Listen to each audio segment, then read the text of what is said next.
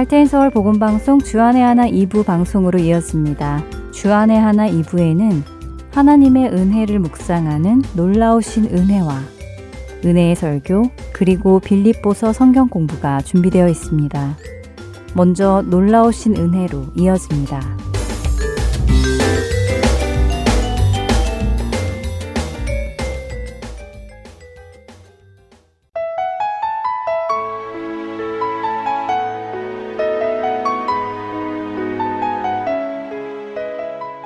애청자 여러분 안녕하세요. 놀라우신 은혜 진행의 김순혜입니다. 지난주 우리는 사마리아 여인이 예수님을 만나는 장면까지 살펴보았습니다. 단순한 우연으로 만난 것이 아닌 하나님의 섬세하신 인도하심이 있었는데요. 오늘 계속해서 사마리아 여인의 이야기 속에서 놀라우시는 애를 살펴보겠습니다. 사마리아 여인이 살고 있었던 수가라는 동네에도 우물이 있었지만 그녀는 동네를 벗어나 조금 더 걸어가야 하는 야곱의 우물가까지 와야 했습니다. 왜냐하면 그녀는 다른 사람들의 수군거림을 피하고 싶어서 사람들이 오지 않는 땡볕진 정오에 그리고 동네 밖에 위치한 다른 우물로 멀리 온 것이었습니다. 안타깝게도 그녀는 남자들에게 이용당하고 버림받았습니다. 이로 인해 그녀는 수가 동네에서 수군거림의 대상이 되었지요. 그 당시의 문화에는 남자에게 버림받은 여자는 여러 수모를 당했다고 합니다. 심지어 같은 여자들끼리도 버림받은 여인의 얼굴에 침을 뱉어도 문제가 되지 않았다고 하네요. 그런 자신의 처지를 잘 알기에 수가성 여인은 야곱의 우물가로 온 것이었는데 바로 그곳에서 유대인 남자 예수님을 만나게 된 것이지요. 자신에게 물을 달라 하시는 예수님에게 그녀는 이렇게 말합니다. 사마리아 여자가 가로되 당신은 유대인으로서 어찌하여 사마리아 여자 나에게 물을 달라 하나이까 하니 이는 유대인이 사마리아인가 상종치 아니함이러라. 요한복음 4장 9절의 말씀입니다. 당시 문화에선 남자가 밖에서 여자와 이야기하는 것이 사회적으로 받아들여지지 않는 때였습니다. 심지어 가족이라 해도 여자 가족하고는 밖에서 이야기하지 않았을 정도라고 합니다. 그런데 예수님께서 이 사회적 통념을 무시하시고 사마리아 여인에게 이야기하셨습니다. 이 일은 생각지도 못하는 일입니다. 또한 그녀는 죄 많은 여인이었습니다. 하지만 그 시점에서 그녀가 예수님을 만났을 때 그녀는 인생의 그런 것들을 누구하고도 나눌 생각이 없었을 것입니다. 유대인 남자하고는 더더욱이요. 이것이야말로 우리를 향한 하나님의 은혜의 좋은 예가 아닐 수 없습니다. 예수님께서는 인종이나 남녀 또는 평판에 상관없이 모든 잃어버리고 상처받은 사람들에게 은혜와 측은한 마음을 가지고 계셨기 때문에 예수님 시대 당시의 전통과 편견은 상관하지 않으셨습니다. 이 가엾은 여인은 세상으로부터 많은 상처를 받았지만 예수님께서는 그녀와 함께 하셨습니다. 예수님께서는 그녀의 영생의 말씀의 물을 나누시려고 일부러 사마리아를 통과해서 오셨습니다. 사람들은 그녀가 뻔뻔한 죄인이라고 생각했을 것입니다. 그러나 그녀는 자신이 죄인이었음을 알았기에 마음속 깊은 곳에서부터 하나님을 찾고 있었습니다. 그녀는 영혼의 목이 말라 있었고 하나님에 대해 목이 말라 있었습니다. 그런 그녀에게 예수님께서는 영원히 목마르지 않을 샘물을 주시겠다고 하시지요. 하나님께서는 아직도 이 여인의 이야기를 통해 우리에게 용기를 주십니다. 하나님의 은혜는 잃어버리고 희망이 없고 버려진 사람들을 찾는 은혜입니다. 하나님께서는 하나님을 찾는 사람들을 만나 주시며 그것이 얼마나 멀리 떨어져 있는지 상관하지 않고 찾아가 주십니다. 여러분께서 더 이상 희망이 없다고 생각되었고 하나님과도 멀어졌다고 생각되던 때를 기억해 보십시오. 오히려 예수님께서 우리의 가장 힘들었던 때 찾아오셨던 것을 기억하시나요? 아마 오늘이 예수님께서 찾아오실 그 어려운 때인지도 모릅니다. 예수님께서는 누가복음 19장 10절에서 인자가 온 것은 잃어버린 자를 찾아 구원하려 함이니라 라고 말씀하십니다. 나의 잘못된 선택으로 망가진 삶을 살고 있기에 예수님께서는 나 같은 사람을 만나주지 않으실 거야 라고 하지 마시기 바랍니다. 예수님이 오신 이유는 바로 그렇게 소망이 없는 사람들에게 산 소망이 되시기 위함입니다. 사랑하는 예수님께서는 우리의 마음을 보십니다. 사람들은 우리의 외면만 볼 수 있고 그로 인한 제한된 시각으로 우리에 대한 정확하지 않은 결론을 내립니다. 오직 하나님만이 우리 영혼 깊은 곳의 간절함을 아십니다. 하나님께서는 죄 지은 사마리아 여인의 마음을 이해하고 계셨습니다. 예수님께서는 만약 그녀가 예수님이 누구신지 알았더라면 이렇게 이야기할 것이라는 것을 아셨습니다. 제게 물을 주세요. 구원받기를 원합니다. 당신을 메시아로 받아들입니다. 예수님께서는 그녀의 외면을 보시고 그녀의 영혼을 보실 수 있으셨습니다. 요한복음 4장에는 성경에 기록된 예수님의 대화 중 가장 긴 대화 중의 하나를 기록하고 있습니다. 예수님께서 그렇게 긴 시간을 그렇게 경멸받는 사마리아 여인과 대화했다는 것은 대단한 의미가 내포되어 있는 것입니다. 예수님께서는 구원자가 필요 없다고 생각하는 사람들을 위해서가 아니라 잃어버린 사람들을 구하러 오셨습니다. 예수님께서는 숨이 막힐 정도로 힘들고 희망이 없는 상황에 도움이 필요한 사람들을 찾으러 오셨습니다. 사마리아 여인과의 대화에서 예수님께서는 자신이 누구인지 오실 메시아이심을 밝히십니다. 이것은 참 놀라운 것입니다. 왜냐하면 예수님께서는 그때까지 자신이 메시아라는 것을 직접 말씀하지 않으시고 암시만 해오셨기 때문입니다.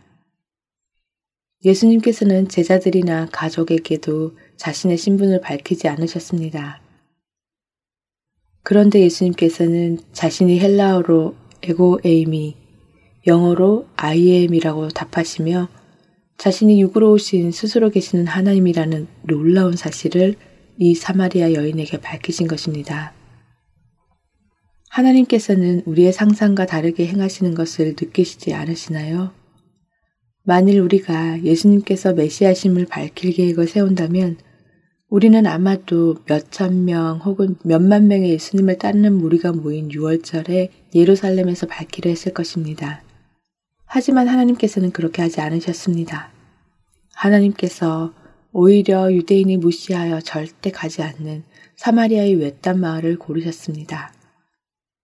하나님께서는 처음부터 그 끝을 아시기 때문에 우리가 보는 시각과는 전혀 다르게 모든 것을 보십니다. 하나님께서는 이 사마리아 여인이 구세주를 갈망하는 것뿐 아니라 그 마을 전체가 구세주를 받아들일 준비가 되었다는 것을 알고 계셨습니다. 그곳에는 구원을 갈망하는 버림받은 사마리아인들이 있었던 것이었습니다. 예수님께서는 가장 필요를 느끼는 사람들을 찾으십니다. 예수님께서 태어나셨을 때 누가 가장 먼저 그 소식을 들었었나요? 들판에 있던 양치기들이었습니다. 예수님께서 태어나신 소식은 제사장이나 서기관들에게 먼저 알려진 것이 아니었습니다. 바리새인들이나 라피들에게 선포된 것도 아니었습니다. 이 기쁜 소식은 한밤중에 들판에서 양들을 지키던 외로운 양치기들에게 전해졌었습니다. 우리는 하나님께서 어떻게 행하실지 절대 예상하거나 추측할 수 없습니다. 하나님의 생각은 우리보다 높으시며 깊으시기 때문입니다. 하나님의 놀라우신 은혜는 우리의 관점이 아니라 하나님의 관점으로 봐야만 볼 수 있는 것입니다. 그리고 하나님께서는 외모로 보시지 않고 마음의 중심을 보시는 분이시지요. 예수님은 사마리아 여인의 마음을 보셨습니다. 그리고 놀라우신 은혜를 주셨죠. 예수님이 어떤 분이신지 한 주간 묵상하는 시간이 되시기를 원합니다. 그 예수님을 닮아 우리도 마음으로 이웃을 섬기는 그리스도를 닮은 그리스도인이 되기를 원하며 오늘 놀라우신 은혜 마치겠습니다.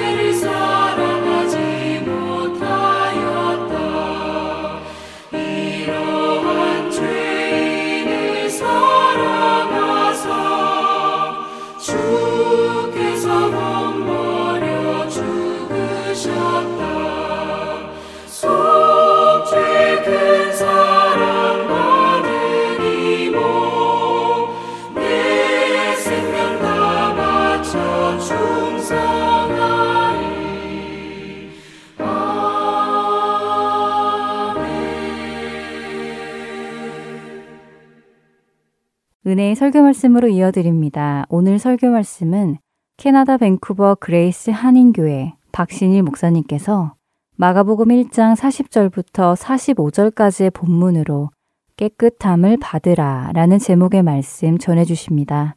은혜의 시간 되시길 바랍니다.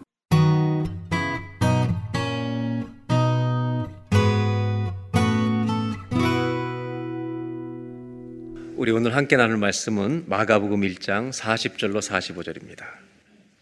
한 나병 환자가 예수께 와서 꿇어 엎드려 간구하여 이르되 원하시면 저를 깨끗하게 하실 수 있나이다.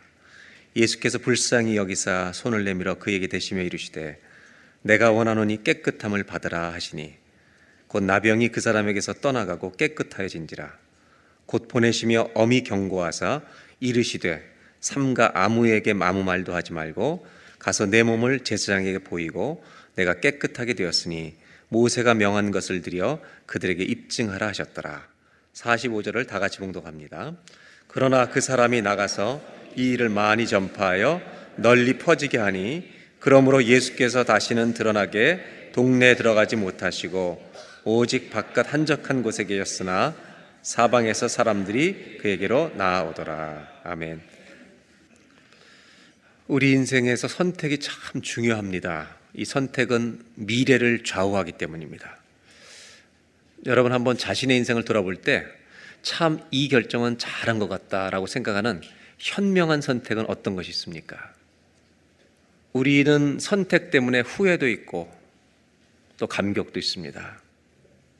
유대인으로 돈을 많이 벌었던 사개오는 인생에서 가장 잘한 선택을 하나 합니다.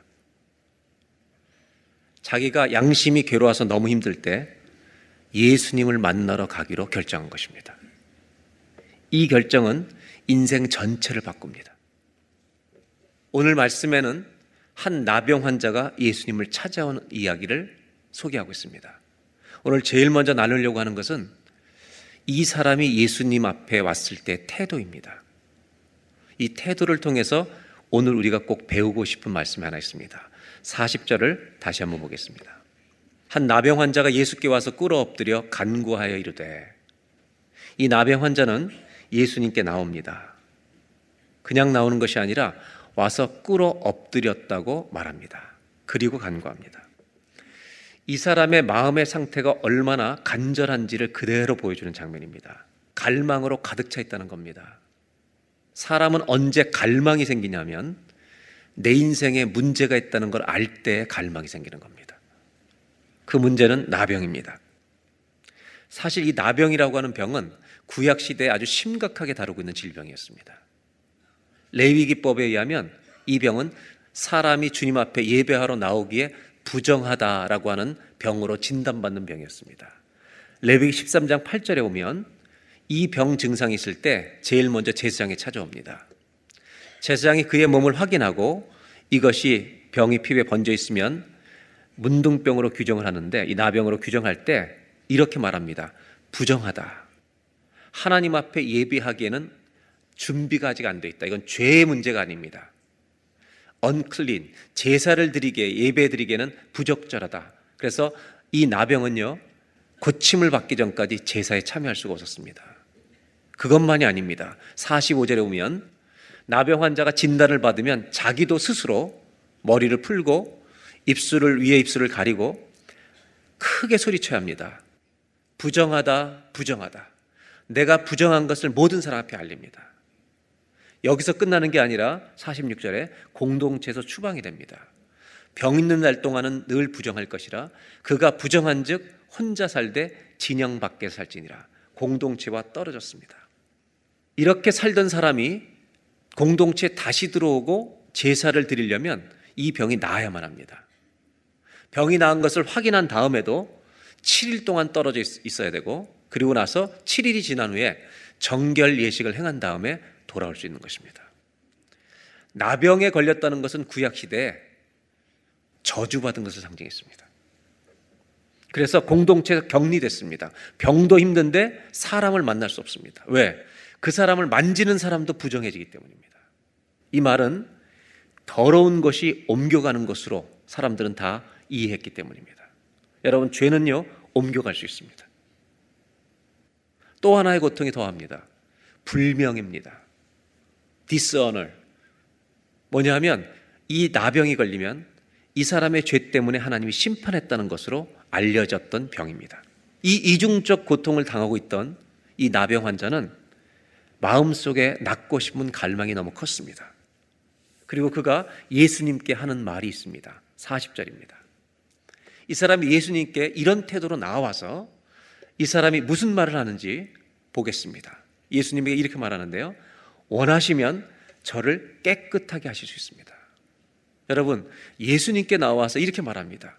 당신이 원하시면 당신은 나를 깨끗하게 하실 수 있는 분입니다. 라고 믿음으로 말하는 겁니다. 여러분, 우리가 누구를 만나면 이렇게 말할 수 있겠습니까? 당신이 원하면 나를 고쳐줄 수 있습니다. 이렇게 말할 수 있는 분 누굽니까 도대체? 우리가 좀 생각해 볼 것은 뭐냐면 이 나병 환자는 예수님을 누구라고 생각하고 있는 것일까? 이것입니다. 여러분, 여러분이 이 말씀을 볼 때 나병 환자가 예수님을 누구로 알고 지금 말하는 겁니까? 누구로 알고 말하는 것 같아요, 여러분? 예수님을 누구요? 치료자 또요. 이분은 자기가 볼 때 하나님이십니다. 그분이기 때문에 이렇게 말하는 겁니다. 당신이 원하면 내 병 날 겁니다. 당신 앞에 병은 아무것도 아닙니다. 모든 것이 무릎 꿇을 것입니다. 이 사람은요, 예수님을 이렇게 고백하고 말하는 겁니다. 여러분, 우리가 하나님 앞에 나올 때 누구인지, 하나님이 누구신지 알고 나와야 할 줄로 믿습니다. 왜냐하면 그분이 누구신지 모르면 우리는 어떤 기대도 하지 않고 나와서 38년 예배드리다 갈 수 있습니다. 오늘 우리는 전부 다 하나님 앞에 왔습니다. 어떤 기대를 가지고 오셨습니까? 예수님의 대답은 더 놀랍습니다. 41절입니다. 예수께서 불쌍히 여기사 손을 내밀어 그에게 대심에 이르시되 내가 원하노니 깨끗함을 받으라. 아멘. 당신이 원하시면 내가 나음을 입을 수 있습니다. 깨끗함을 받을 수 있습니다. 라고 이 사람이 요청했을 때 예수님은 이렇게 대답하셨습니다. 내가 원한다. 깨끗함을 받을지어다. 어떻게 됐을까요? 42절에 즉시 그 나병이 사람에게서 그 사람에게서 떠나가고 깨끗하여 진 줄로 믿습니다. 이 나병 환자가 병을 낫고 예수님이 누구신지를 확신하게 됩니다. 이분은 하나님이시다. 니고데모도 밤중에 찾아와서 주님을 만나서 뭐라고 했는지 아십니까? 당신이 하는 것을 보면 당신은 하나님의 나라로부터 온 분이 아니면 이런 일을 하실 수가 없습니다. 하나님이 보내신 분이 아니면 이런 일 못 합니다. 예수님은요, 이 나병 환자에게 신신당부합니다. 아직 십자가를 지시기 전이어서 내가 누구인지 알리지 말라고. 이, 이 사건을 절대 알리지 말라고 신신당부하시고 그 대신 모세 율법대로 너가 깨끗함을 나은 것을 가서 알리고 정결 예식을 회복하고 그 다음에 들어가서 공동체 생활하라고 권면합니다. 그런데 이 사람이 가만히 있었겠습니까? 동네방네 떠들고 다녔겠습니까? 다 알리고 다닙니다. 45절은 이렇게 말합니다. 그렇게 신신당부했지만 이 사람이 다 알리는 겁니다. 왜? 아니, 이분을 알리면 모든 사람이 회복이 되는데 열심히 알린 겁니다. 예수님이 동네에 가서 계실 수 없어 변두리에 한적한 곳에 계셨습니다. 그럼에도 불구하고 사방의 사람들이 그분을 만나러 옵니다. 근데 그분을 만나올 때 설렘이 있었다는 것입니다. 하나님을 만나면 그분이 우리에게 여러분 긍휼을 베푸시기 때문입니다. 저는 오늘 여러분들과 이 말씀을 나누고 싶은 겁니다. 우리가 주님이 주님이신 걸 알고 나오고 있는가? 저는 이 환자를, 이 나병 환자를 한번 상상해 봅니다. 나병이 낫고 나서 평생 죽을 때까지 이 가족은 건강했을까요? 또 다른 아픔이 있었을까요? 또 다른 많은 일들이 있었을 겁니다. 자녀 문제가 일어났을 겁니다. 그때 이 사람은 누구를 생각했을까요? 예수님을 생각하고 달려갔을 겁니다. 상상을 하는 겁니다. 달려갈 때 어떤 기대를 가지고 갔을까요? 1번. 이번엔 못 고치실 거야.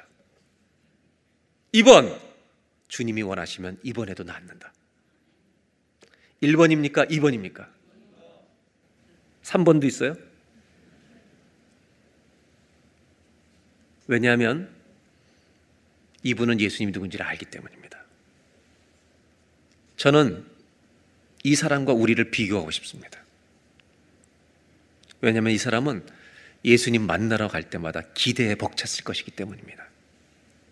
그분은 하나님이시다. 혹시 우리가 잊어버리고 살아가는 것이 아닌지 생각해 봅니다. 하나님의 전능하심을 잊어버리고 사는 거 아닌가? 하나님의 하나됨 되심 자체를 우리가 소홀히 여기고 살아가는 거 아닌가? 삶 속에서 아니라 예배를 드려 나올 때도 혹시 우리가 그렇게 예배 드리는 거 아닌가? 오늘 이것을 회복할 수 있으면 좋겠습니다. 우리가 하나님 앞에 있습니다. 우리가 기도하면 어떤 경로로든지 그분은 우리를 불쌍히 여겨서 응답하실 줄로 믿습니다. 저는 이 나병 환자의 믿음이 부러운 것입니다. 이런 마음으로 주님께 늘 나아갈 수 없을까? 이런 마음으로 주님을 예배할 수 없을까? 오늘 여러분 이 예배 동안 예배를 드리면서 저와 여러분 안에 하나님을 경외하는 마음이 다시 회복되는 은혜가 있기를 주의 이름으로 축복합니다. 이것이 회복돼야 되겠다는 겁니다. 그런데 왜 우리가 이 마음을 빼앗겨 버린 것일까? 잊어버린 것일까? 왜 우리에게 하나님에 대한 이 설렘이 없는가? 기대가 없는가? 바빠서 그럴까요? 그런 이유도 있겠죠. 그런데 저는 우리가 이 세상을 살면서 우리가 의지하는 다른 것들이 너무 많다는 것입니다. 더 중요한 이유가 있다면 이 세상이 우리 마음을 흔들어 놓았습니다. 더럽혀 버렸습니다. 이 세상은 하나님을 믿는 것이 얼마나 어리석은 일인지 이 시대에 계속해서 우리를 가르칩니다. 하나님을 아주 가볍게 생각하며 살도록 우리를 부추깁니다. 하나님을 이용 가치가 별로 없는 분으로 여기며 살도록 열심히 교육해 왔습니다. 이것이 지금 실제로 우리 안에 역사하고 있는지는 모르겠습니다. 영적으로 말하면 사단이 주님을 소중히 여기는 모든 우리의 믿음을 지금 도적질해 가고 있는지 모릅니다. 그런데 이 사람은 이렇게 말합니다. 당신이 원하시면 저를 깨끗하게 하실 수 있습니다. 여러분, 오늘 우리가 이렇게 기도할 수 있습니다. 내가 수많은 문제가 있지만 당신이 원하시면 이 문제를 내가 넘을 수 있습니다. 아니, 이 문제를 이길 수 있습니다. 아니, 감사할 수 있습니다. 오늘 우리는 이런 고백을 했으면 좋겠습니다. 하나님, 당신은 나와 내 인생 전체와 우리 가족을 책임질 수 있는 주님이십니다. 병든 자가 있습니까, 오늘? 병을 주인으로 모시지 마십시오. 그럼 두려워합니다. 여러분, 하나님이 주인이십니다. 내 인생의 주인이십니다. 오늘 저와 여러분 안에 이 회복이 오늘에 있기를 정말 기도합니다.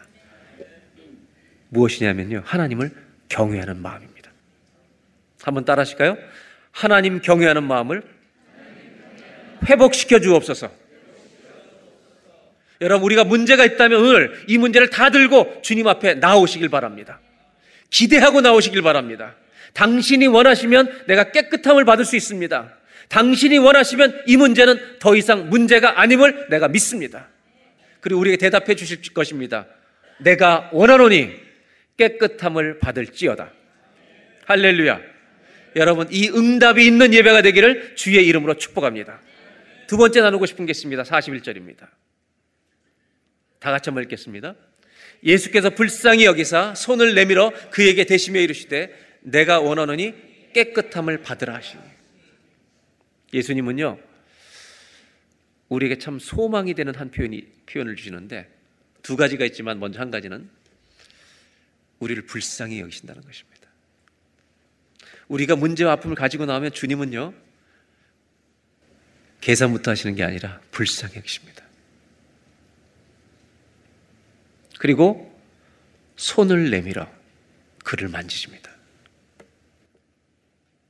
불쌍히 여기시고 만져주십니다. 여기서 한 가지 질문이 생깁니다. 여러분 아까 레위기 말씀드렸지만 나병 환자는 만지면 됩니까 안 됩니까? 안 됩니다. 부정해지기 때문에 즉 부정이 옮겨지기 때문입니다. 예수님은 어떻게 했다고 그 환자를 만지셨습니다. 이것이 왜 중요했던 일인지 이것을 알기 위해서 구약의 레위기를 잠시 보도록 하겠습니다. 레위기는 우리가 가장 어려운 책으로 알고 있지만 레위기를 잘 공부해 보면 사실 구약의 복음입니다. 도표를 잠깐 보겠습니다. 레위기는 크게 두 파트로 나눠져 있습니다. 전반부는 1장부터 17장까지 하나님께 나아가는 길을 소개합니다. 우리 죄인이 하나님 앞에 어떻게 나아가야 되는가 이거를 소개하는 게 레위기의 전반부입니다. 레위기의 후반부는 하나님께 나아간 사람이 앞으로 평생을 하나님과 어떻게 동행할 것인가 이것으로 딱 둘이 나눠지는 겁니다. 그래서 전반부는 오늘 전반부 얘기를 하는데 이 나병이나 모든 것들을 다루고 있는 것은 이 전반부에 있습니다. 1장 17장은 1장부터 17장은 한마디로 말하면 하나님께 나아가는 길이니까 이렇게 예배하라. 즉 sacrifice. 우리가 하나님 앞에 나갈 때 희생 제물이 없이는 죽는다는 것을 가르치는 겁니다. 그래서 1장부터 여러분 앞에 부분 17장 안에는 가장 중요한 다섯 가지 제사가 소개됩니다. 그리고 11장부터 이어지는 내용에는 예배를 드리는 사람이 어떤 태도로 준비해야 되는지를 가르쳐 주시기 위해 이 세상에서 예배 드리는 사람들이 주님 앞에 나올 때 태도를 가다듬도록 정한 것과 부정한 것을 계속 구별해 주십니다. 다섯 가지 제사를 주님께 나올 때 가르쳐 주는데 번제, 소제, 화목제 세 가지 제사는 선택할 수 있는 자원하는 사람들만 드릴 수 있는 제사입니다. 그런데 두 번째 속죄 제사와 속건 제사는 모든 사람이 남자 여자 막론하고 모든 사람이 반드시 되는 필수의 제사입니다. 즉 하나님께 나오는 사람은요 출애굽기는 구원시켜줬다면 하나님께 나오는 사람은 죄 사함을 받지 않으면 죄를 용서함 받을 수 있는 재물을 가지고 안 나오면 그는 죽임을 당할 것이기 때문에 하나님께 나올 때는 반드시 제사를 요구하십니다.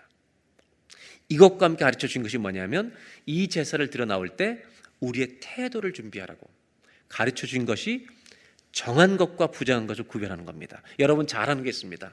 이 음식은 먹어라, 이 음식은 먹지 말라. 디테일하게 자세히 구별해 놓으십니다. 여러분 돼지고기 먹을 수 있었습니까? 없었습니까? 왜요? 쪽발이기 때문에 되새김질을 안 하기 때문에 제주도 은갈치 먹을 수 있었어요? 못 먹었어요? 네? 왜못 먹었어요? 어디 비늘 없는 걸 먹어야지? 못 먹었습니다. 그 중에 하나가 나병도 속하는 겁니다. 죄의 문제가 아니라 언클린 주님 앞에 제사 나올 때 태도를 준비하기 위해서 이 정한 것 부정을 갈라 주신 것입니다. 이건 뭐가 같냐면 우리가 집을 살 때 집에 살고 있을 때 울타리 담을 쳐주는 것과 똑같습니다.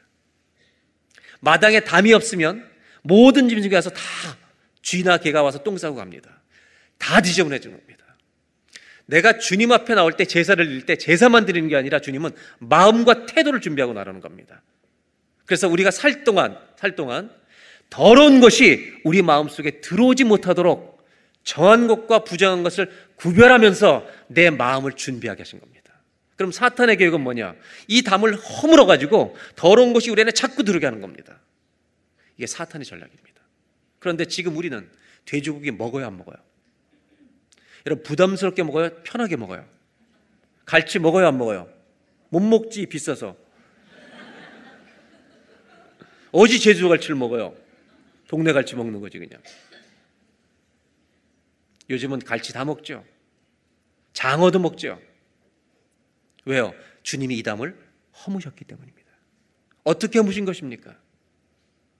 예수님이 십자가에 달려 돌아가시던 날, 십자가에서 우리의 모든 죄를 가지고 돌아가시는 날, 그분이 히브리서에 의하면 단 한 번에 완전한 우리 죄를 위한 속죄 제물이 되어 주신 줄로 믿습니다. 그분이 돌아가시는 날 어떤 일이 있었습니까? 지성소와 성소를 가로막고 있던 휘장, 하나님의 거룩하심 앞에 아무도 못 나오는 하나님 임장했던 휘장에 이 모든 휘장이 위부터 아래까지 다 찢어진 줄로 믿습니다. 이것이 찢었다는 말은 뭐냐? 하나님의 이 거룩하심이 이 세상에 터져 나온 것입니다. 주님의 임재 앞에 나아가도 우리가 죽지 않을 수가 있는 예수의 보혈이 이 땅을 덮고 있기 때문입니다. 그래서 우리 예수를 믿는 자는 여러분 하나님 앞에 이 은혜 보좌 앞에 나아갈 담력을 얻은 줄로 믿습니다. 주님이 하신 게 뭔지 아세요? 이 담이 사단이 우리의 생각에 못 들어오도록 쳐놓던 담인데 여러분 사단이 무너뜨려서 막 들어오려는 것을 예수님의 전략은 뭐냐? 완전히 카운터 펀치로 KO를 날린 겁니다. 그래서 주님이 이 담을 허물고 더러운 것이 들어오는 게 아니라 우리의 거룩함이 세상을 향해 나아갈지어다. 이것이 여러분 주의 능력입니다. 이것이 복음입니다. 그래서 놀랍게도 정말 성경 기가 막히게 연결되어 있습니다. 놀랍게도 나병 환자가 깨끗해진 다음에 7일 동안을 떨어져 있다가 정결 예식을 행할 때 무슨 일을 행한지 아십니까? 정결 예식의 방법이 숫 양을 잡아가지고 희생 제물로 바칠 때 피를 숫양의 피를 그 사람의 귓볼에 만지고 여기다 찍고 엄지 손가락에 쥐고 엄지 발가락에 만지는 것입니다. 보혈이 닿게 하는 것입니다. 다시 얘기로 돌아오면 우리 예수님이 만지면 부정해지는데 만지십니다. 여러분 두 종류의 감염이 있는 겁니다. 더러운 것도 감염됩니다. 그러나 예수님이 흠없는 예수님이 십자가에 돌아가시는 마지막 희생제물이 됐다는 건 뭐냐면 속죄 제사 때 죄인들은 짐승의 머리에 손을 얹습니다. 그때 우리의 죄가 옮겨가기로 주님이 약속하셨기 때문에 그 믿음으로 하는 겁니다. 그런데 여러분 우리가 우리의 죄만 옮겨가면 구원되는 거 아닙니다. 왜? 또 죄를 질 것이기 때문에. 내가 예수님의 예수님을 상징하는 희생제물의 짐승의 머리에 흠없는 머리에 짐승의 머리에 손을 얹고 기도할 때 내 죄만 옮겨가는 것이 구원이 아니라 바로 이 짐승 마지막 희생제물 오실 여러분 내가 예수를 믿을 때 그분의 의로움이 나를 덮는 역사가 일어나야 구원인 줄로 믿습니다. 이것을 칭의라고 말하는 것이고 의롭담을 받았다고 말하는 것이고 그리스도의 의로 옷 입은 줄로 믿습니다. 주님의 피가 우리를 덮으신 것입니다. 그래서 우리는 주님의 나라 안에 자녀 백성이 영원히 된 줄로 믿습니다. 오늘 얘기로 돌아오면 속죄 제사를 드릴 때 내 죄가 옮겨져 가는 것뿐만 아니라 반대 감염 우리가 쓰는 용어로 여러분 쉬운 용어로 infection이라는 겁니다. 다른 단어로 conta, contagion, 감염, 전염이 된단 말입니다. 여러분 부정한 것이 옮겨가는 전염도 있지만 예수님은 반대의 전염을 가르쳐 주시는 겁니다. 예수님이 만지시면 거룩함이 옮겨오는 것입니다, 여러분. 이 일을 우리에게 행하시는 것입니다. 예수 믿는 사람은 주님이 다 만져주신 사람들입니다, 여러분. 예수님이 여러분 안에 있습니까? 여러분 안에 예수가 있습니까? 예수의 능력이 살아 있습니까? 주님은 신앙생활을 어떻게 하는 건지 가르쳐 주는 겁니다. 부정한 사람을 만져서 그를 거룩하게 하시는 겁니다. 기독교 신앙은 세상을 떠나서 도피하는 거룩이 아닙니다. 나는 더럽고 추한 죄인이지만 예수의 거룩해 하는 능력이 내 안에 살아서 이 거룩함을 가지고 세상 한가운데 들어가 사는 것입니다. 이것이 신앙입니다. 여러분, 돈을 쓸 때도, 거래를 하고 계약을 할 때도, 물건을 팔 때도, 예수의 거룩함을 가지고 여러분 사업하고 일하시길 바랍니다. 왜? 예수 믿는 사람의 거룩함이 예수의 능력이 예수 믿는 자를 통해서 흘러갈 수 있도록 하라는 것입니다. 휘장을 찢고 주의 거룩함이 이 땅에 터져 나온 것입니다. 저는 우리 예수 믿는 사람들이 저를 포함해서 우리 모두가 세상 한가운데서 예수 믿는 사람답게 예수 흔적이 있는 예수의 능력이 나타나는 삶을 살아가시기를 주의 이름으로 축원합니다. 그래서 주님 만져 만지시는 겁니다. 세상 속에서 우리는 매일을 삽니다. 진공 상태로 갈 수 없습니다. 우리는 수많은 것에 감염될 위험이 있습니다. 그러나 우리는 거꾸로 감염을 시키자는 겁니다. 내 안에 나를 거룩하신 예수의 능력이 있다. 그래 나를 만나는 사람을 나를 더럽게 하려고 만나는 사람을 내가 거룩하게 만드는 역할을 하자. 그게 예수 능력 아닌가? 한번 따라 하실까요? 세상 속에서 살아갈 때 예수님의 능력이 나타나게 하옵소서 아멘입니까? 예수가 능력이십니다. 우리를 죄와 사망의 권세에서 건지시는 예수는 능력이십니다. 저는 묻고 싶습니다. 여러분, 예수가 여러분 안에 있습니까? 예수의 능력이 여러분 안에 살아 있습니까? 그걸 의지하고 우리가 살아야 되지 않겠습니까? 마지막 한 가지를 나누려고 합니다. 오늘 제가 마지막 나눌 것은 이 나병 환자가 고침받은 이야기를 통해서 반대 이야기를 하려고 합니다. 나병에 걸린 사람이 있습니다. 나음 받은 게 아니라 걸린 사람입니다. 나만 장군이 이 나병에서 고침을 받습니다. 요단강 물에 들어갔다가 고침 받습니다. 그리고 자기가 가진 모든 예물을 엘리사에게 주려고 합니다. 엘리사는 하나도 받지 않습니다. 주님이 하신 것이기 때문에 그 모든 기적을 목격했던 엘리사의 종이었던 게하시는 그걸 목격하고 다른 생각을 갖습니다. 11개 5장 20절 한 절만 우리 다 같이 한번 봉독합니다. 하나님의 사람 엘리사의 사원 게하시가 스스로 이르되 내 주인이 이 아람 사람 나아만에게 면하여 주고 그가 가지고 온 것을 그의 손에서 받지 아니하였도다. 여호와께서 살아계심을 두고 맹세하노니 내가 그를 쫓아가서 무엇이든지 그에게서 받으리라고. 다른 마음을 품는 겁니다. 그리고 주인 몰래 쫓아갑니다. 21절.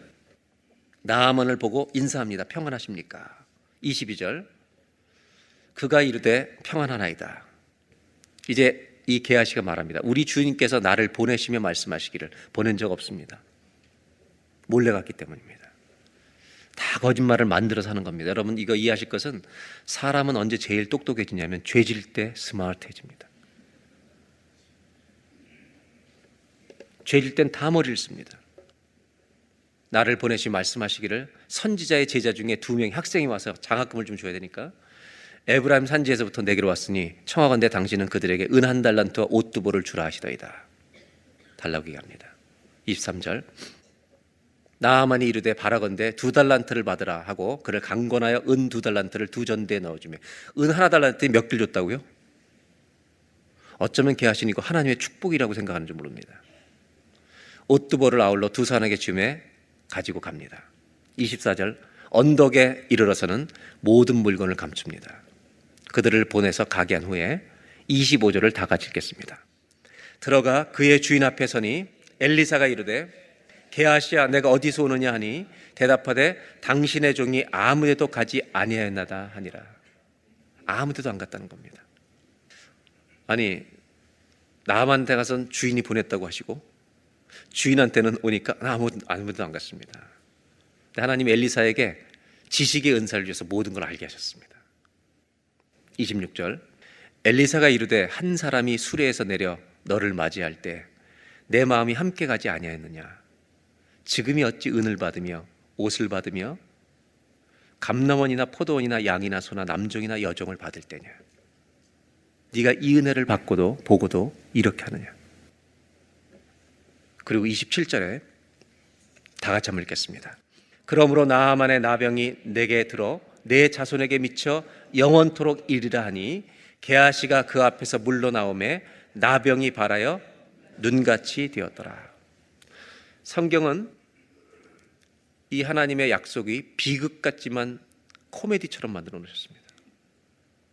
나만이 가졌던 모든 나병이 그대로 게하시에게 옮겨지는 장면입니다. 저는 마음이 아팠습니다. 돈 몇 푼 때문에 인생을 이렇게 망치시는가? 이 장면을 보면서 마음이 무겁습니다. 너무 하나님이 심하게 다루시는 거 아닌가. 그러나 우리가 마음을 좀 모으고 주의 말씀에 귀를 기울여 합니다. 주님은 이런 짓을 이만큼 싫어하신다는 겁니다. 저는 오늘 나누려고 하는 것이 문둥병이 옮겨진 것이 아니라 또 하나의 병을 보려고 하는 겁니다. 이 게하 씨가 혼자 스스로에게 독백을 합니다. 여호와께서 살아계심을 두고 맹세하노니 여러분 지금 거짓말을 가면서 이거는 신앙이 아니죠. 종교 언어 습관의 용어입니다. 잘 되면 주님이 축복하셨다고 말하려고 할 생각까지 다 있습니다. 어쩜 이 사람 간증 집회할지도 모릅니다. 내가 그를 쫓아가서 다시 보여주세요. 내가 그를 쫓아가서 무엇이든지 그에게서 받으리라. 여러분 성경은 이 사람의 나병이 몸에 옮겨지기 전에 마음 속에 나병이 있다는 걸 보여줍니다. 지금 20절에 이 사람의 마음 속에 병이 들어 있습니다. 육신의 병이 아니라 마음의 병들이 많습니다. 근데 문제는 내 마음에 이 병든 것을 모르는 사람은 끝까지 그냥 사는 겁니다. 저는 여러분들과 오늘 마지막 이 얘기를 나누고 싶은 겁니다. 우리 모두는 한순간에 돈 중독자가 될 수 있습니다. 어떤 사람은 10년 동안 돈 중독자가 되었을 수도 있습니다. 여러분, 한순간에 명예, 성공 중독에 빠질 수 있습니다. 도박 중독, 성 중독에 금방 빠질 수 있습니다. 10대나 20대가 탈선하는 것을 우리는 방황이라고 부릅니다. 그러나 저는 40대나 50대가 탈선하는 것을 방황이라고 부르지 않습니다. 저는 그것을 중독이라고 부를 겁니다. 60대가 넘었는데도 이렇게 살면 그건 중독이 아닙니다. 그 사람의 인격입니다. 이 사이에 끼어 있는 데가 30대밖에 없습니다. 저는 30대를 이렇게 부릅니다. 방황과 중독 사이에 끼어 있는 것입니다. 옮겨가고 있습니다. 우리 마음이 얼마나 빠른 순간에 중독에 빠지는지 모릅니다. 여러분, 한 가지의 선택이 있습니다. 예수님께로 가야 합니다. 그분은 우리를 보시고 불쌍히 여겨주실 것입니다. 30년 동안 그렇게 살았던 사람도 내가 원하느니 깨끗함을 받을지어다. 말씀해 주실 줄로 믿습니다. 그러면 그분의 거룩함의 능력을 다시 힘있게 될 것입니다. 우리의 인생의 선택에는 실수했던 선택도 참 많습니다. 저도 목회하면서 여러 가지 후회가 되는 일들이 있습니다. 그러나 저는 오늘 여러분들에게 인생의 최고의 선택, 내가 지금까지 내 인생을 무너뜨렸던 수많은 잘못된 선택을 역전승으로 옮길 수 있는 반전시킬 수 있는 최고의 선택 한 가지를 나누려고 합니다. 예수님께 가십시오. 왜냐하면 이분만이 나를 고치실 수 있기 때문입니다. 하나님을 경외하는 마음을 회복시켜 주셔서 예수의 이름으로 이 모든 문제를 가지고 나갈 때 여러분 더 이상 죄가 나를 주관하는 것이 아니라 주님이 나를 만져 주셔서 거룩한 능력이 우리 안에 부어지는 그 모든 더러운 중독에서 떠나는 은혜가 임하는 깨끗함을 받을지어다 이 말씀이 선포되는 저와 여러분 인생 되시기를 주의 이름으로 축원합니다. 하나님 나병을 들고 주님 앞에 나오는 사람이 있고 나병을 걸리러 가고 있는 사람도 있습니다. 우리는 방황입니까? 중독입니까? 인격입니까? 하나님 한 가지 기도 제목이 있습니다. 우리를 만져 주십시오. 주님이 원하시면 깨끗함을 내가 받을 줄로 믿습니다. 우리를 불쌍히 여기시고 만져 주시며 깨끗함을 받으라. 깨끗할지어다. 선포하여 주시옵소서. 하나님 그래서 다시 우리는 세상 한가운데로 들어가는데 우리를 더럽게 하는 수많은 것들이 있는 곳으로 다시 돌아가는데 그것을 피하는 비겁한 거룩함을 갖지 않게 하여 주시고 예수의 능력이 우리 안에 나타나서 세상 한복판에서 거룩한 삶을 사는 예수의 능력을 가진 자가 되게 하여 주시옵소서. 예수의 십자가의 피에 흔적 있는 사람들 다 되게 하여 주옵소서. 이것이 우리의 소망입니다. 이번 한 주간 승리하게 하옵소서. 우리 주 예수님의 이름으로 간절히 기도하옵나이다. 아멘.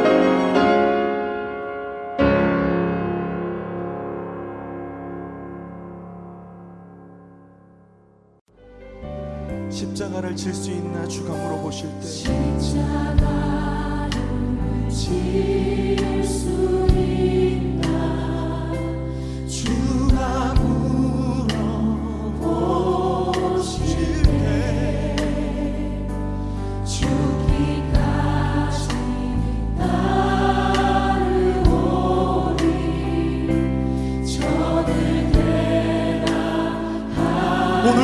우리에게 묻고 계십니다. 십자가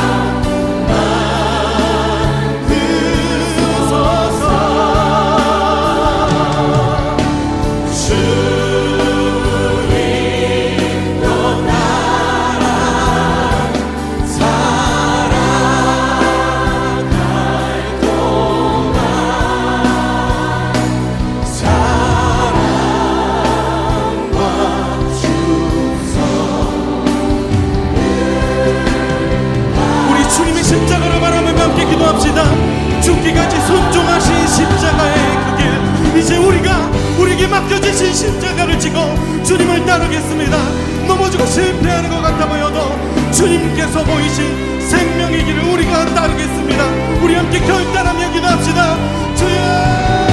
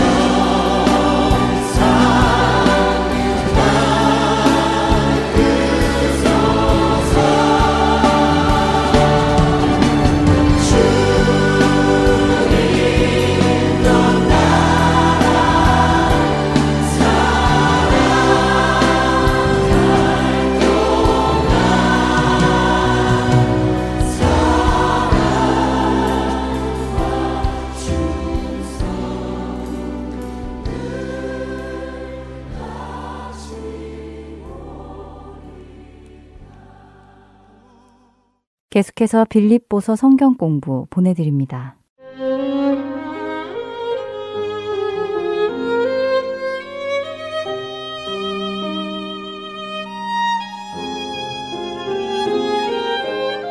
할텐 서울 복음 방송 청취자 여러분 안녕하세요. 빌립보서 성경 공부의 김용일 목사입니다. 아, 전에 저와 이 빌립보서 성경 공부를 하던 한 형제가 이런 말을 했었습니다. 한 주간 빌립보서 1장을 묵상하면서 감옥에 갇혀 있는 사도 바울의 모습이 꼭 현재의 나의 모습 같았다라며 코로나 바이러스로 밖에 나가지도 못하고 집에만 있는 자신을 보며 창살 없는 감옥에 살고 있는 것 같은데, 야, 이렇게 몇 주간을 지내다 보니 참 답답하고 두렵고 기쁨도 점점 잃어가는데, 어떻게 바울은 그 감옥에서 기뻐했는지 그 기쁨을 배우고 싶었다라고 했습니다. 그런데 그 형제만 그런 감정을 느낄까요? 아니죠. 우리 모두는 이 힘든 시기를 함께 지내고 있습니다. 아, 그중 어떤 분들은 점점 기쁨을 잃어가며 답답함과 두려움을 느낄 수 있습니다. 감사한 것은 오늘 본문은 이 어려운 시기를 지내고 있는 우리에게 주님께서 주시는 위로의 영적 말씀들이 있다는 것입니다. 오늘 우리는 빌립보서 1장 12절부터 26절까지의 말씀을 통해서 바울이 무엇을 기뻐했고 어떻게 기뻐할 수 있었는지 함께 살펴보며 공부하도록 하겠습니다. 아, 먼저 바울은 갇혀 있든지 미움 받든지 복음만 전해지면 기뻐했습니다. 사도 바울은 13절에서 나의 매임이라고 언급한 것처럼 그는 지금 로마 감옥에 매여 있는 상태입니다. 그러나 놀랍게도 복음은 매여 있지 않았습니다. 오히려 복음 전파에 진전이 있었습니다. 우리 12절 함께 읽도록 하겠습니다. 형제들아, 내가 당한 일이 도리어 복음 전파의 진전이 된 줄을 너희가 알리기를 원하노라. 여기서 진전이라는 단어는 당시 군대에서 사용되었던 단어로서 길이 없는 곳을 길을 만들어 군대가 앞으로 전진한다라는 그런 뜻을 갖고 있습니다. 바울이 감옥에 갇혀 있었기 때문에 아무래도 복음 진전이 어려울 것이라고 예상했는데 놀랍게도 복음은 로마의 도시 구석구석으로 전진하고 있었습니다. 특별히 바울은 두 영역에서의 복음의 전진이 있었다라고 말을 합니다. 아, 먼저는 근위대 안 밖에 복음이 전해졌다는 것입니다. 13절 아, 함께 읽도록 하겠습니다. 이러므로 나의 매임이 그리스도 안에서 모든 시위대 안과 그 밖의 모든 사람에게 나타났으니 시위대는 로마 황제를 호위하는 군의대를 말합니다. 당시 로마는 군의대를 선발할 때 높은 심사 기준을 가지고 있었습니다. 아, 먼저는 노예 출신이 아닌 사람으로 이방인의 피가 섞이지 않는 사람들을 1차로 선발했습니다. 그 후 세세한 심사 기준을 적용해서 작은 결격 사유도 해당되지 않는 사람을 황제 근위대 병사로 선발을 했습니다. 근위대로 선발된 병사는 로마 정신이 투철한 엘리트였고요. 무엇보다도 로마 황제를 열렬히 숭배하는 자들이었습니다. 이렇게 로마 군의대에 선발된 병사들은 크게 두 가지 일을 했는데요. 먼저는 로마 황제를 보호하는 임무를 했습니다. 그리고 또 다른 일은 로마 황제의 재판을 기다리고 있는 죄수를 관리하는 일이었습니다. 당시 사도 바울은 로마 황제의 재판을 기다리고 있었기 때문에 바로 이 근위대 병사들이 바울을 지키고 있었던 것이었습니다. 근위대는 하루 사교대로 6시간씩 죄수를 지켰습니다. 죄수의 손과 근위대 병사의 손을 사슬로 연결시켜서 죄수들이 도망가지 못하도록 지켰습니다. 그러니 바울이 하루에 최소 4명의 근위대 병사와 아주 가까운 거리에서 함께 있었던 것입니다. 함께 있을 때 바울이 무슨 얘기를 했을까요? 그는 자신과 함께 묶여 있는 근위대 병사에게 자신이 만난 좋으신 예수님을 전했습니다. 예수 그리스도께서 당신을 사랑하시고 당신의 죄를 위하여 십자가에 달리심으로 당신의 모든 죄를 담당하셨고 죽으시고 부활하셨다. 당신이 그 예수님을 영접하면 당신의 모든 죄가 사함을 받고 예수님이 당신에게 새 생명을 주시고 예수님이 당신의 삶을 인도하시는 주님이 되시며 영원히 당신과 함께 하신다. 그 십자가의 놀라운 복음을 전한 것입니다. 그리고 1대1 맨투맨 제자훈련이 이제 시작되는 것이죠. 손이 묶여 있어서 이 병사가 도망가고 싶어도 도망가지 못합니다. 이 군의대 병사는 교회사에서 가장 탁월한 선교사였던 또 성경 교사였던 사도 바울에게 맨투맨 제자 훈련을 받는 것입니다.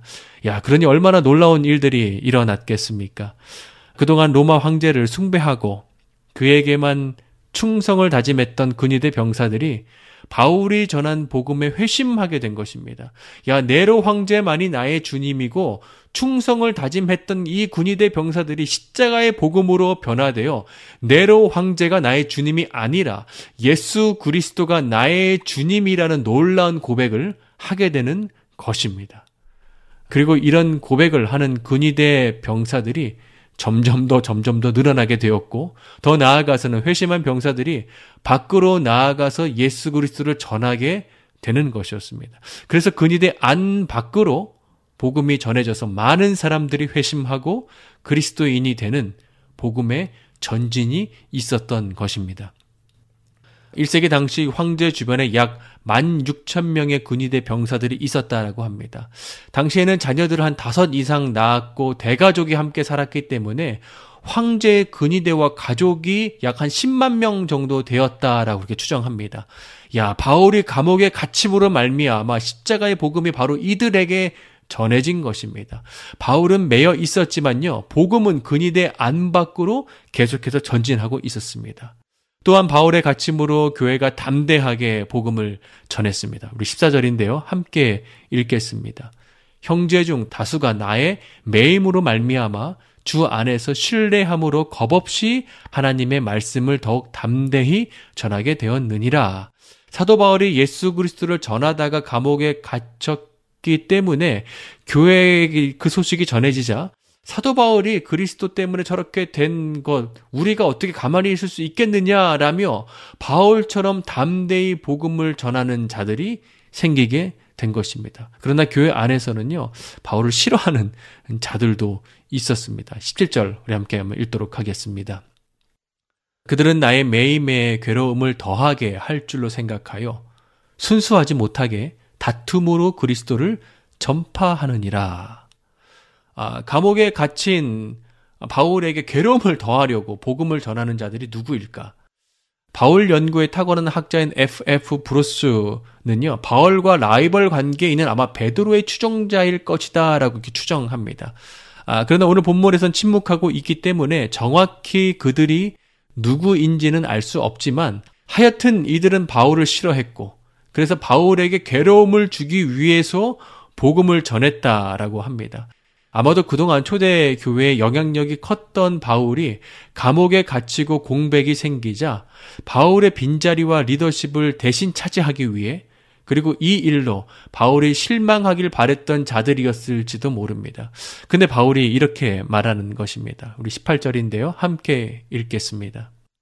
그러면 무엇이냐?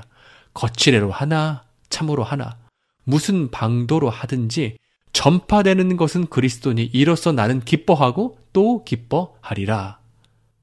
바울은 감옥에 갇혔고 그를 괴롭게 하려는 자들도 있었지만 결과적으로 예수 그리스도가 전해지고 있으니 그렇다면 나는 기쁘다라고 말하는 것입니다. 야, 어떻게 그가 이런 상황에서도 기뻐할 수 있습니까? 우리는 바울의 깊은 신앙을 배우기 위해서 12절을 우리가 다시 한번 보아야 합니다. 12절에 내가 당한 일이라고 나옵니다. 많은 사람들은요, 내가 당한 일만 봅니다. 내가 당한 억울한 일, 내가 당한 슬픈 일, 내가 당한 힘든 일, 내가 당한 마음 쓰려 내렸던 일, 내가 당한 눈물 훔친 일들. 그런데 바울은 그 뒤에 이렇게 말합니다. 내가 당한 일이 도리어.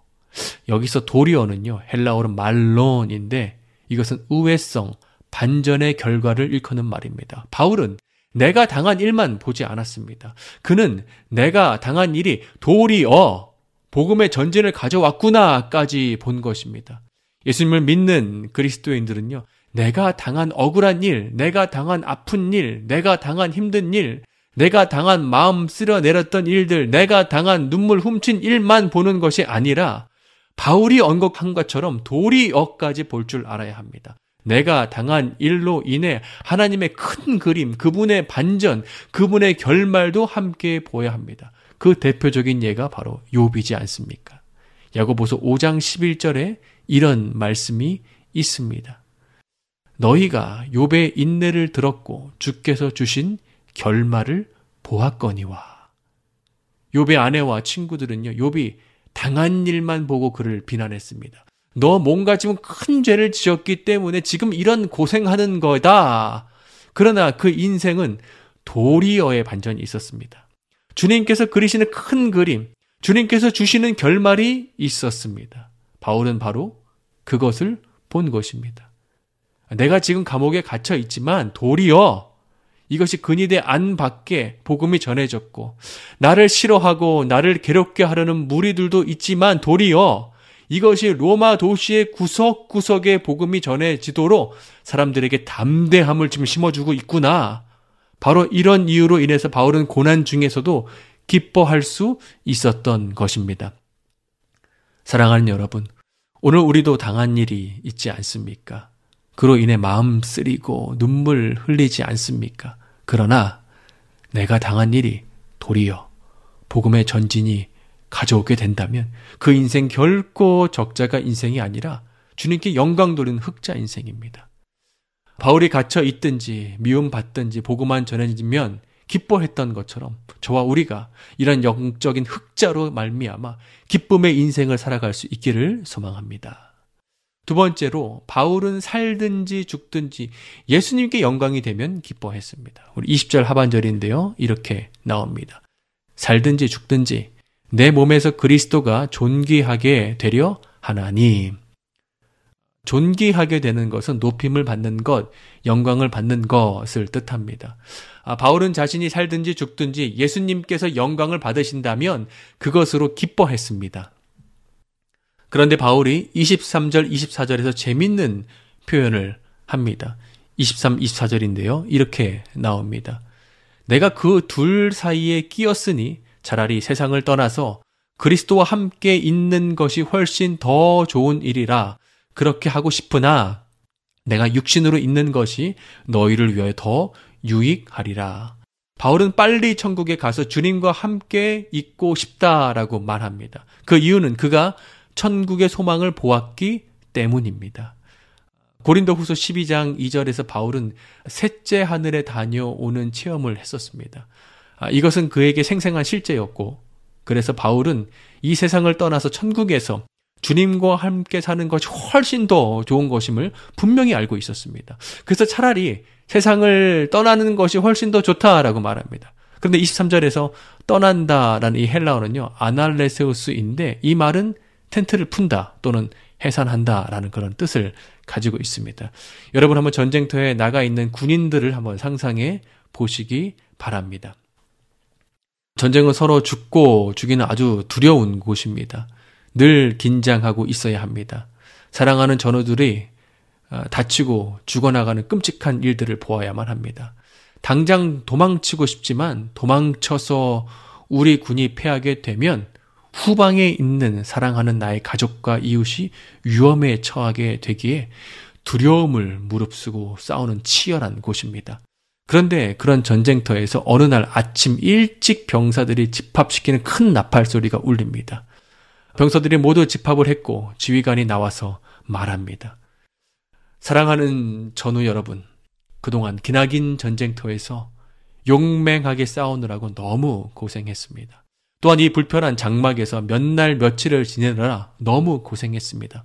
오늘 아침부로 우리는 이 모든 전쟁에서 승리했고 적군은 항복했습니다. 이 시간부로 우리는 집으로 간다! 해산해라! 야, 이런 소식을 들으면 병사들 마음에 어떤 생각이 들을까요? 와! 환호성을 지르면서 전쟁터에서 살아남은 자들끼리 부둥켜 안고 울며 기뻐할 것입니다. 그리고 텐트로 가서 실제로 텐트를 푸는데 텐트와 땅에 고정되어 있는 줄이 있지 않습니까? 그 줄을 푼다라는 것이 바로 이 떠난다, 아날레세우스다라는 그런 뜻입니다. 텐트 줄을 풀면 어떻게 될까요? 텐트가 폭삭 주저앉죠. 그 줄을 푸는 병사의 기분은 어떨까요? 아, 왜 여기 떠나야 되냐? 귀찮게 텐트 치기 싫다. 계속 여기 살고 싶다. 그럴까요? 절대 그렇지 않죠. 그들은 분명히 와, 드디어 이 전쟁이 끝났구나. 너무도 그리웠던 사랑하는 가족이 있는 집으로 고향으로 나는 드디어 갈 수 있구나라며 아마 콧노래를 부르면서 이 텐트를 풀 것입니다. 아, 사도 바울이 바라본 죽음이 바로 이것이었습니다. 그에게는 죽음이 두려움이 아니었습니다. 그에게 죽음은 이제 이 힘겨운 믿음의 싸움을 끝내고 내 사모하는 주님이 있는 집으로 간다 였습니다. 그에게 죽음은요, 집으로 가는 것이었습니다.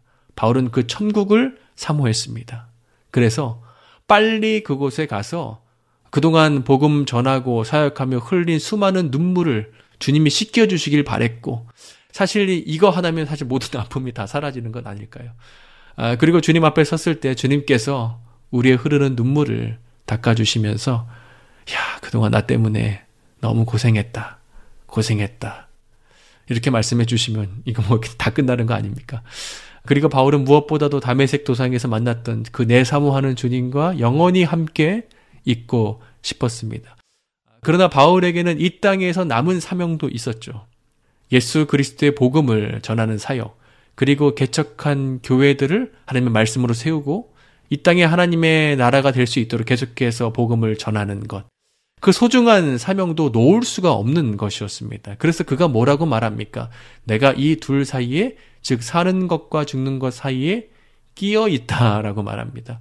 재밌는 표현은요, 그가 죽어서 주님을 만나는 것은 더 좋은 것이라고 말하고요. 살아서 복음을 전하고 교회를 세우는 것은 더 유익한 것이라고 말합니다. 그는 주님을 만나는 것이 더 좋은 것임을 알았지만 동시에 내가 사는 것이 그리스도니 살아서 주님을 위해 사명 감당하는 것 그것도 더 유익한 것이었고 주님의 영광을 위해서 사명의 길을 계속 가야 함을 그는 또한 알고 있었습니다. 그의 결정은요 굉장히 심플합니다. 살든지 죽든지 주님께 영광이 되느냐 이것으로 결정하는 인생이었습니다. 저는 대학생 때 조이 선교 단체에 있었습니다. 조이에서 J-O-Y는요, 각각의 스펠링이 담겨진 뜻인데요. Jesus first, 예수님이 첫 번째고, others second, 이웃이 두 번째고, you third, 당신이 세 번째다. 이것이 바울의 삶이었습니다. 그에게 첫 번째는 언제나 주님이었습니다. 사나 죽으나 주님만 높아지고 주님만 영광 받으시면 그것으로 기뻐했습니다. 그에게 두 번째는 이웃을 섬기고 교회를 세우며 사명 감당하는 것이었습니다. 그리고 바울 자신은 언제나 세 번째였습니다. 그리고 이것이 바울이 경험한 진짜 조이의 삶이었고요. 이것이 빌립보서에서 우리에게 말하는 진짜 기쁨의 삶입니다. 사랑하는 여러분. Jesus first, others second, you third의 삶으로 하나님이 공급하시고 채워주시는 하늘의 진짜 기쁨을 누리며 살아가는 저와 우리 모두가 되기를 소망합니다. 감사합니다.